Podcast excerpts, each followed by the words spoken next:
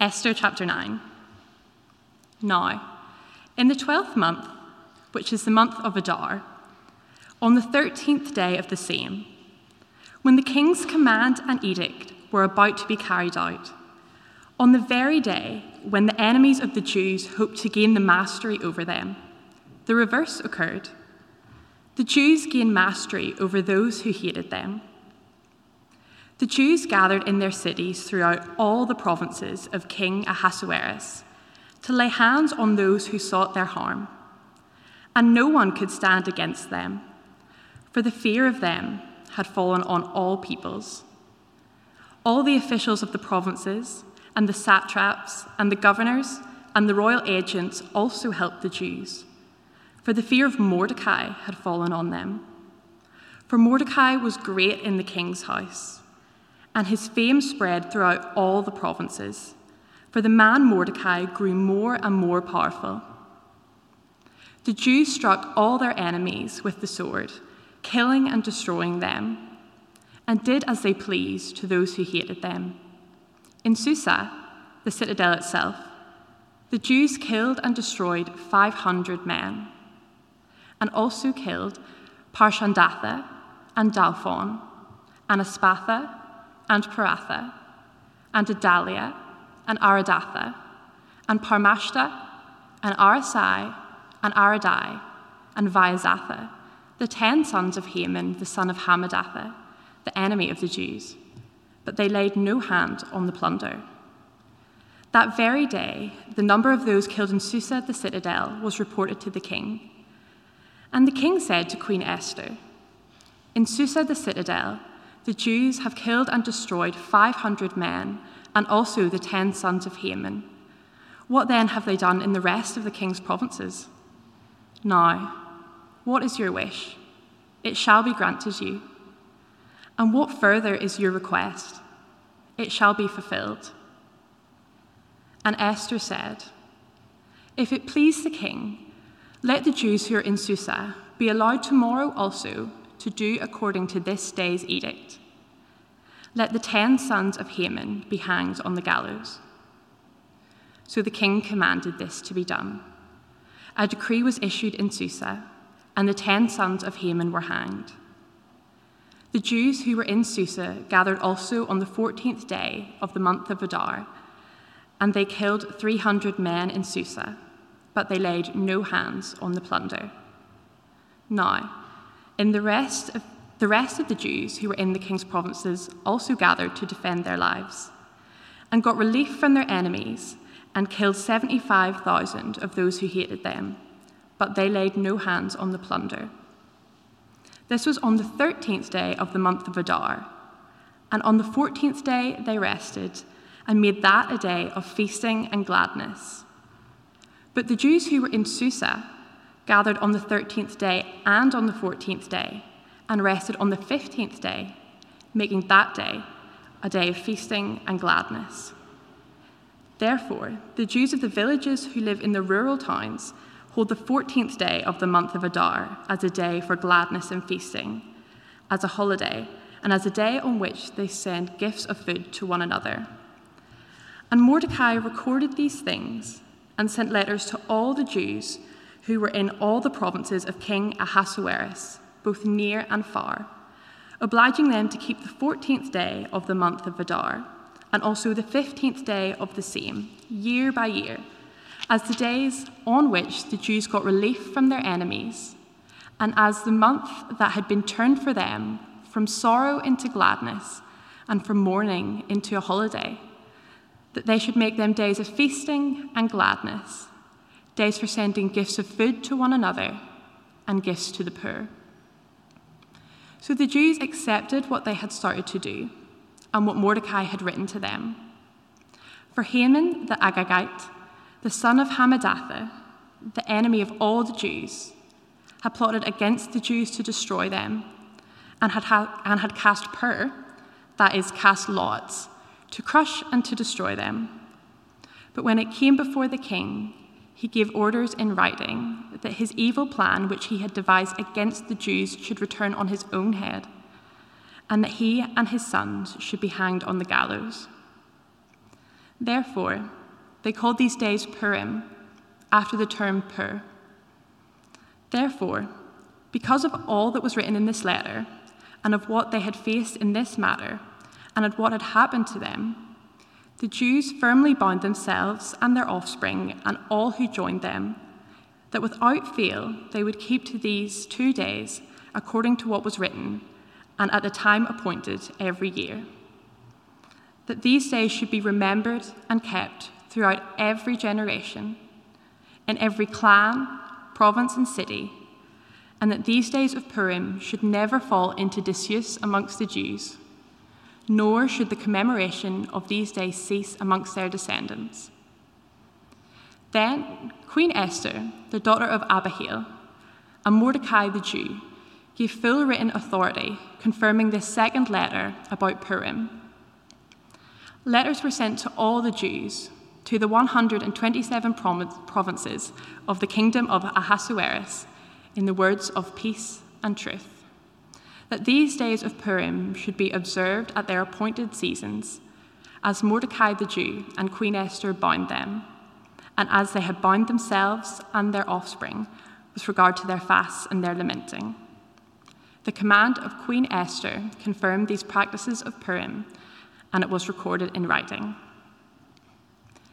King Ahasuerus imposed tax on the land and on the coastlands of the sea, and all the acts of his power and might, and the full account of, his, uh, of the high honour of Mordecai, to which the king advanced him. Are they not written in the book of the Chronicles of the kings of Media and Persia? For Mordecai the Jew was second in rank to King Ahasuerus, and he was great among the Jews, and popular with the multitude of his brothers for he sought the welfare of his people and spoke peace to all his people. Well, God, our Father, we do thank you for this wonderful book, for the wonderful story that we've heard and seen as we've looked at it together. And we do thank you too, as we come to the end of this story, uh, for the salvation that we see and the salvation that it points to. Lord God, we begin by praising you for the salvation you give to us through the Lord Jesus Christ. And we pray that our view of that salvation will increase, that we'll be more thankful uh, by the end of this time together. In Jesus' name, Amen. Well, the tide was finally turning. June 6, 1944, the Allied invasion of Normandy began in Operation Overlord uh, during World War II, otherwise known, of course, as D Day. On that day, when that victory was gained, there was a new hope emerging that the war could actually be won. At that point, things began to change. Now, there'd still be almost a year until the E Day victory in Europe, but the tide was turning from that point on, and a new hope was born. As we come to Esther chapter 8, we find ourselves in a similar position. Though we're not on the beaches of Normandy, we're in the citadel of Susa, the capital of the Persian Empire in around 473 BC. Let me remind you of the situation. Ahasuerus, or Xerxes, is king, and he rules over pretty much the whole known world. We keep getting repeated throughout the story 127 provinces, including, of course, therefore, Israel and the scattered Jewish people throughout his lands. We've seen that he has a new queen. He has a, a young Jewish woman called Esther has become his queen. That was way back in chapter 2. But since then, the things have pretty seriously gone wrong. In chapter 3, we met this guy Haman, who's the prime minister of the empire. And he's a descendant of Agag. He's an Agagite. Agag was the king of the Amalekites, the ancient enemy of the Jewish people. And this guy, he concocts a plot in which he seeks to get rid of all the Jews throughout the empire, in all the provinces, the whole kingdom. To do that, he writes an edict, an empire wide edict, in which he sets a date, about a year's time from uh, when it was written, where anyone who wanted to could take up arms and, to quote the edict, destroy, kill, and annihilate the Jews and plunder all their goods at the same time. It's a really terrible decree, it's a genocide. And God's people at this moment are too weak to do anything about it. But as the story has unfolded, we have seen that God is not too weak and he has not abandoned his people. Last week in chapter 7, we saw the leader of the party that hated the Jews hoisted on his own petard. Haman, the great enemy of the Jews, is hanged on his own gallows. Moreover, the irony is that the, the man that Haman intended to hang on those gallows is the Jew named Mordecai, who's Esther's cousin. And so, as Haman is hanged and dead, Mordecai is elevated and raised into Haman's place. He becomes the king's right hand man, the prime minister. So we've seen that God's been working behind the scene and the tide is turning in favor of the Jews. By the end of chapter 7, Haman is dead, and Mordecai and Esther are elevated into positions of authority. And Esther chapter 7 then is D Day, if you like. It's that first great victory the first crushing victory over the enemy, which gives hope that they may be saved in the end. But it's not VP Day yet, victory in Persia. The terrible edict is still out there. It still threatens everyone, every Jew throughout the lands. And the date of destruction is set in law for nine months' time as we enter chapter 8. And it's been set in law by the king, sealed with the king's signet ring. So it's still a really precarious situation. Despite the victory that's just come, it's very dangerous. The enemies are still out there, and there are many of them, not least Haman's remaining family and those sons whose names were so long and difficult to read. The tension's still high, the knives are being sharpened. But we're not without hope. There's this renewed hope that God's chosen people may yet be saved from the sentence of death. And the hope comes at the beginning of chapter 8, particularly in verse 2, because there in verse 2 we read that the signet ring of the king is no longer on Haman's finger, for which he used to seal the previous edict. No, it's now on the finger of Mordecai. Perhaps now he has the authority to change things. So, chapter 8, verse 3 to 17 is the first section, and it opens with a question How do you change what can't be changed? The first eight verses of chapter 8 reveal that as the problem because as Esther pleads with the king for mercy, she falls at his feet, she pleads that he might revoke the edict. It, it's revealed that the law can't be changed. That's how Persian law worked. Once a decree is made, and sealed with the king's ring, that's it, it's irrevocable. See, political leaders can't be wrong, of course. And so the solution, it needs some creativity. What they need, therefore, is a counter edict. And that's what happens from verse 9. Let me read uh, for us. Verse 9. The king's scribes were summoned at that time in the third month, which is the month of Sivan, on the 23rd day. And an edict was written according to all that Mordecai commanded concerning the Jews, to the satraps and the governors and the officials of the provinces from India to Ethiopia, 127 provinces, to each province in its own script, and to each people in its own language, and also to the Jews in their script and their language. And he wrote in the name of King Ahasuerus and sealed it with the king's signet ring. Then he sent letters by mounted couriers riding on swift horses that were used in the king's service, bred from the royal stud, saying that the king allowed the Jews who were in every city to gather and defend their lives, to destroy, to kill, and to annihilate any armed force of any people or province that might attack them, children and women included, and to plunder their goods. On one day, throughout all the provinces of King Ahasuerus on the 13th day of the 12th month, which is the month of Adar. A copy of what was written was to be issued as a decree in every province, being publicly displayed to all peoples, and the Jews were to be ready on that day to take vengeance on their enemies. So the couriers, mounted on their swift horses that were used in the king's service, rode out hurriedly, urged by the king's command, and the decree was issued in Susa, the citadel. It's very detailed, isn't it, as to what happens. But do you see, it's exactly the same language as Haman's decree back in chapter 3.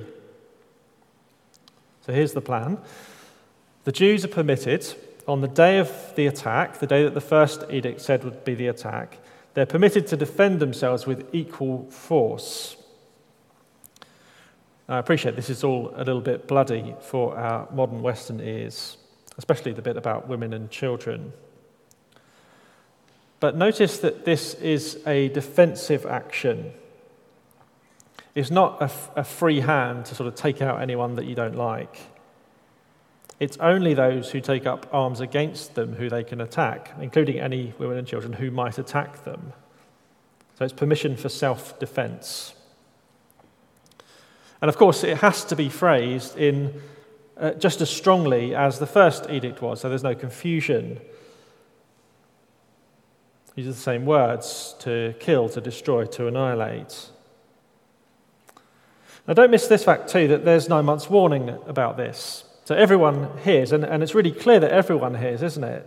It's disseminated in all the various languages of the peoples. It's, it's written as well as spoken. It's put up on notices in public squares so that people can see it and read it. It means that after all this has gone out, anyone who still chooses to attack the Jews will know what they're up against. They've got plenty of time to back out if they choose. Now, something else to notice in this chapter, just the end of the chapter, end of chapter 8, verse 15 to 17, Mordecai goes out in his sort of prime minister's um, get up into the city, and look at how the people of Susa respond. See, when the initial edict went out in chapter 3, there was dismay in the city, there was confusion, people were upset by it. But here we get joy and many people even declaring themselves to be Jews out of fear. I guess that they think they might well get caught up on the wrong side if they don't. And when you take all that in, chapter 8 teaches us that the tide is turning. God's raised up Mordecai into a position of leadership. He's given this decree of that at least gives his people a chance of salvation and at the same time, it gives his enemies a warning that judgment's coming if they continue to oppose them. Salvation's decreed, that's what chapter 8's about, but it's not yet secured. Not yet. That tension's in place as the day of reckoning dawns as we enter chapter 9. Now, in the 12th month, which is the month of Adar, on the thirteenth day of the same, when the king's command and edicts were about to be carried out, on the very day when the enemies of the Jews hoped to gain mastery over them, moment of truth, the reverse occurred. The Jews gained mastery over those who hated them. The Jews gathered in their cities throughout the, all the provinces of King Ahasuerus to lay hands on those who sought their harm, and no one could stand against them for the fear of them had fallen on all peoples. All the officials of the provinces and the satraps and the governors and the royal agents also helped the Jews, for the fear of Mordecai had fallen on them. For Mordecai was great in the king's house, and his fame spread throughout all the provinces, for the man Mordecai, Mordecai grew more and more powerful. The Jews struck all their enemies with the sword, killing and destroying them and did as they pleased to those who hated them. In the end, it's an easy victory. And look, the counter edict, it had clearly had had an effect on people. The fear of them had fallen on all peoples. The fear of Mordecai had fallen on the leaders. See, the people and the leaders have come to learn what Mordecai's, as what Haman's wife said last week was true that God is on the side of his people, and you can't fight God and win. But there are still some who are not so quick to learn, including her sons. The warning does not put them off, such is the hatred that they have for God's people. And these 10 sons, they seem to kind of head up a major offensive in the capital. I guess they're probably trying to target Mordecai and Esther, try and get rid of them.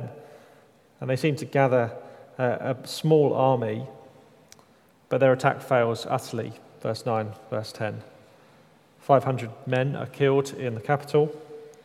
And further, we read that this line of Haman with his Amalekite blood is extinguished, his 10 sons are killed. The body count gets back to the king, and he reports it to Esther. And she realizes wisely that there may be some reprisals on the next day uh, for the events of that day. And so she secures the safety of her people by extending the edict one day in Susa. She says, Look, I just need another day to deal with any further resistance. And to put people off, she sets up this grisly warning for anyone who want, might want to try it on again. The ten dead bodies of Haman's sons are displayed for all to see. Then the second attempt's thwarted, 300 more dead, and in the rest of the empire, well, a, resounding victory, isn't it? 75,000 enemies killed in one day, and that's a large number.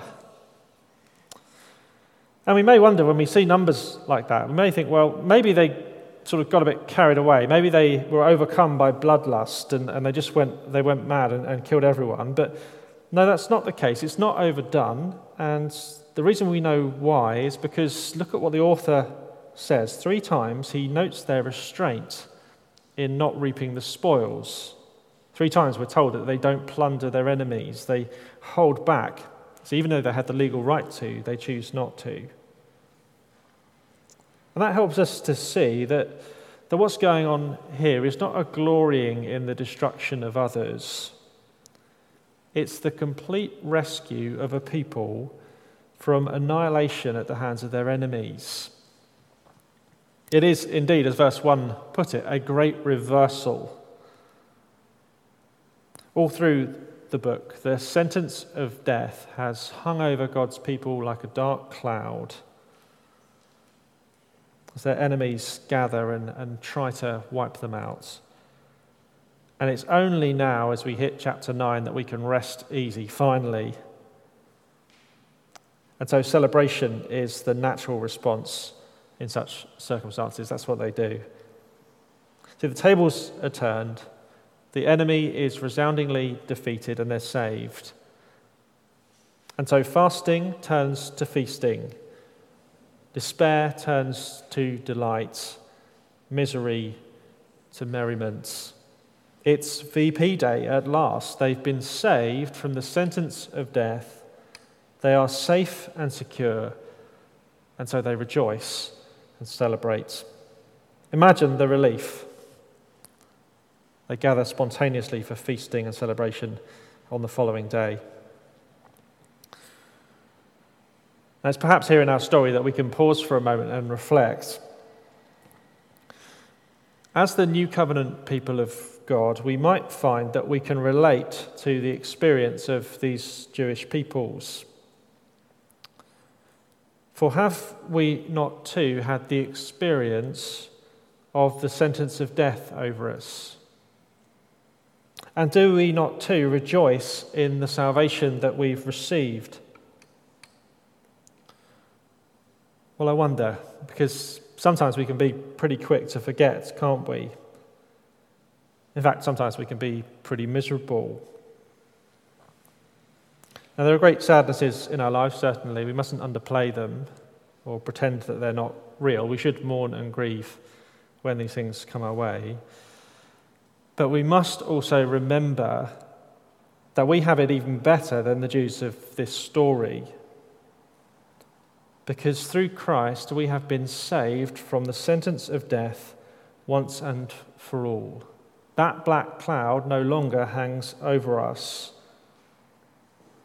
It is often, I think, forgetting how great our salvation is that's the cause for our lack of joy. The Apostle Paul once wrote to the Ephesians, urging them to remember this is what he said Remember that you were at that time separated from Christ, alienated from the commonwealth of Israel, and strangers to the covenants of promise, having no hope and without God in the world. But now in Christ Jesus, you who were once far off have been brought near by the blood of Christ. Paul says, Do you remember? Do you remember when you had no hope, when you were cut off from God and his people? Do you remember where you were before, when you were dead in your sins, when that, that day of judgment hang, hung over you? And now remember this also that Christ has won life for you through his death and forgiveness of sins through his shed blood that you might be one of his people, that you might be brought near to God. Remember the salvation that we have received and rejoice. Esther and Mordecai, they seem to know that, that what has happened must be remembered. In the final part of our story from 9 verse 20 onwards, we're told that Esther and Mordecai create a festival called Purim. They certainly feel that it would be a good idea to, to keep what's happened in the consciousness of God's people, that it doesn't get forgotten about. Verse 20 to 32 of chapter 9, they give us these Purim party plans. It's the formal background to the Jewish yearly feast. Now, there's some details that we've got in here, verse 23 to, to 26, about what's going on with this festival. Um, you'll notice that the name Purim comes from the word for lot. Um, it's the plural, actually, for, for, it's lots. And it's a fitting name. Back in, in chapter 3, verse 7, Haman, uh, the enemy, he cast the pur, he cast lots to determine the date when the Jews would be destroyed. And it was divination, it was occult practice. It, he thought he was being guided by his gods. So the title Purim then is a way of mocking the foolishness of trusting in fate or trusting in other gods. And it emphasizes that Haman got what he deserves. It came back on his own head, verse 25. The title then causes remembrance for people, both of the foolishness of opposing God's purposes and of the way in which God creates a rescue for his people. That God rescued not by chance, it wasn't just an accident that they were saved, it was a great reversal of fortunes. It came by the hidden hand of God's providence. That's what Esther's story tells us that God works behind the scene to bring about salvation for his people. Sometimes it looked really dire, sometimes things looked really hopeless, but God never left them. And that he has brought things about in his hidden providence for the salvation of his people. And as we remember, that should lead us into joy. I think that's really the first application of this book of Esther. It should lead us to rejoice. Why do I say that? Well, one thing to pay attention to when you read Old Testament stories, Old Testament narrative, is to look for repetition, so words or phrases uh, that keep getting repeated. And there's a lot in this passage, um, but let me point out one of those to you. Look at verse 17. In verse 17, we get this phrase a day of feasting and gladness. Then look at verse 18. Same phrase, a day of feasting and gladness.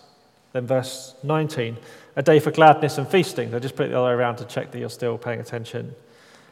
And it continues into the next section, verse 22 from sorrow into gladness, and from mourning into a holiday, that they should make them days of feasting and gladness.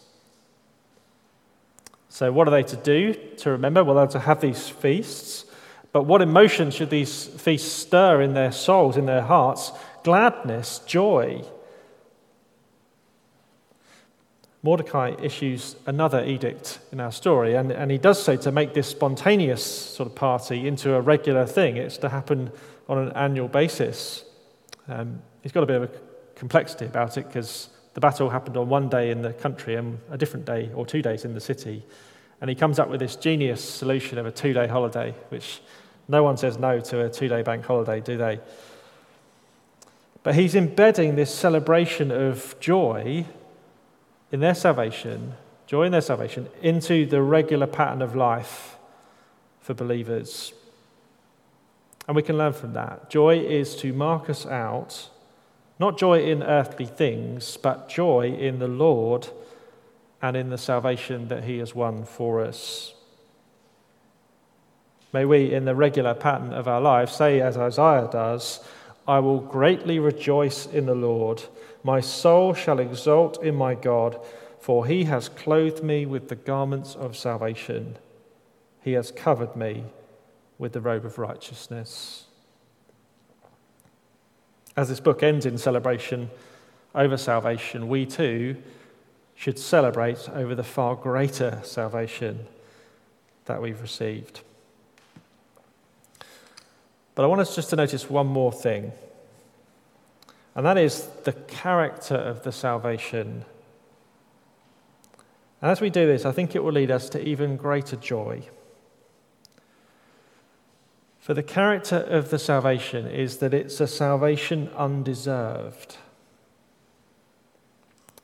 The book of Esther, as we come to the end of the story, teaches us that salvation comes by grace alone. God loves and saves his people by grace alone, certainly not because they deserve it. Now, throughout the book, we've noticed that the characters are actually somewhat ambiguous. They, the whole book begins in exile, and the reason that the Jews were in exile was because of their disobedience to God, because they disobeyed God's word. And these Jews, well, they're still in Persia and they had the opportunity to return to Jerusalem to rebuild the city, to worship in the temple, but they've chosen not to do that. The characters bear their Persian names throughout the book, and Esther is told to hide her Jewish identity initially. She marries someone who's not one of God's covenant people. And so we've got some questions about that, certainly. But at the same time, there's, there are moments when Mordecai and Esther, they do the right thing. And as characters, they do seem to grow as the story uh, goes on, as it goes through the book. They become wiser, make better decisions, and they become more courageous. At the end of chapter 10, we read this account of Mordecai, chapter 10, verse 3. Mordecai the Jew was second in rank to King Ahasuerus and he was great among the Jews and popular with the multitude of his brothers, for he sought the welfare of his people and spoke peace to all his people. So the story closes with Mordecai now looking out for all the people, leading them, caring for them, looking after them. So it's certainly more positive about him in the end than it was in the beginning. But there are questions about them throughout the book. So, what do we do with that? Well, we must keep this in mind. The whole story of their salvation, the story of Esther, it turns on God's intervention, not their faithfulness. We saw that last week if you were here. Esther failed to ask the king for, her, for salvation, and so God intervenes. In the middle of the night, he woke the king up to remind him about Mordecai. It was God who turned the tide, it wasn't Esther or Mordecai. And though the people fast in chapter 3, there are no prayers recorded, no appeals to God for help. There's no reading of God's word. There's no prophets to speak for them throughout the whole book. When they're saved, even in these last few chapters, there's no worship and not one word of thanks to God for their salvation. And that's quite a big contrast to, say, the story of Exodus, the great salvation that they received from Egypt, and the Passover festival that followed, which is where God is rightly praised and, and worshipped. And here's what I think we're to see when we, when we notice that that the unseen yet behind the scene God is the hero of the story. That when God saves his people, he does not do so because they are faithful, but because he is. He is the covenant keeping God of love. Last week we read these words from Leviticus chapter 26, verse 44. God speaking about his people and their unfaithfulness, he says this Yet for all that, all their unfaithfulness, when they are in the land of their enemies, I will not spurn them, neither will I abhor them so as to destroy them utterly and break my covenant with them, for I am the Lord their God. And so, this then is how this comes home to us. Brothers and sisters in Christ, those who've trusted in Jesus, hear this from the pages of Esther. God loves us far more than we realize. He loves us when we've got ourselves into trouble. He loves us even when we think He isn't there. He loves us in those times when we've forgotten about Him or when we've shown little interest in Him. He loves us even when we fall into sin, though he hates the sin itself and longs that we repent of it. He loves us, weak and failing and desperate people, because through faith in the broken body and shed blood of his Son, he is committed to us as new covenant people, and he will never leave us or forsake us. His grace will save us from beginning to end. The unseen God of the book of Esther is the great hero. This is the God we worship, the God in whom we rejoice, the God who saves his people by grace alone, and the God who works behind the scenes to love them and keep them, even when we don't recognize it. So let's pray and give him glory.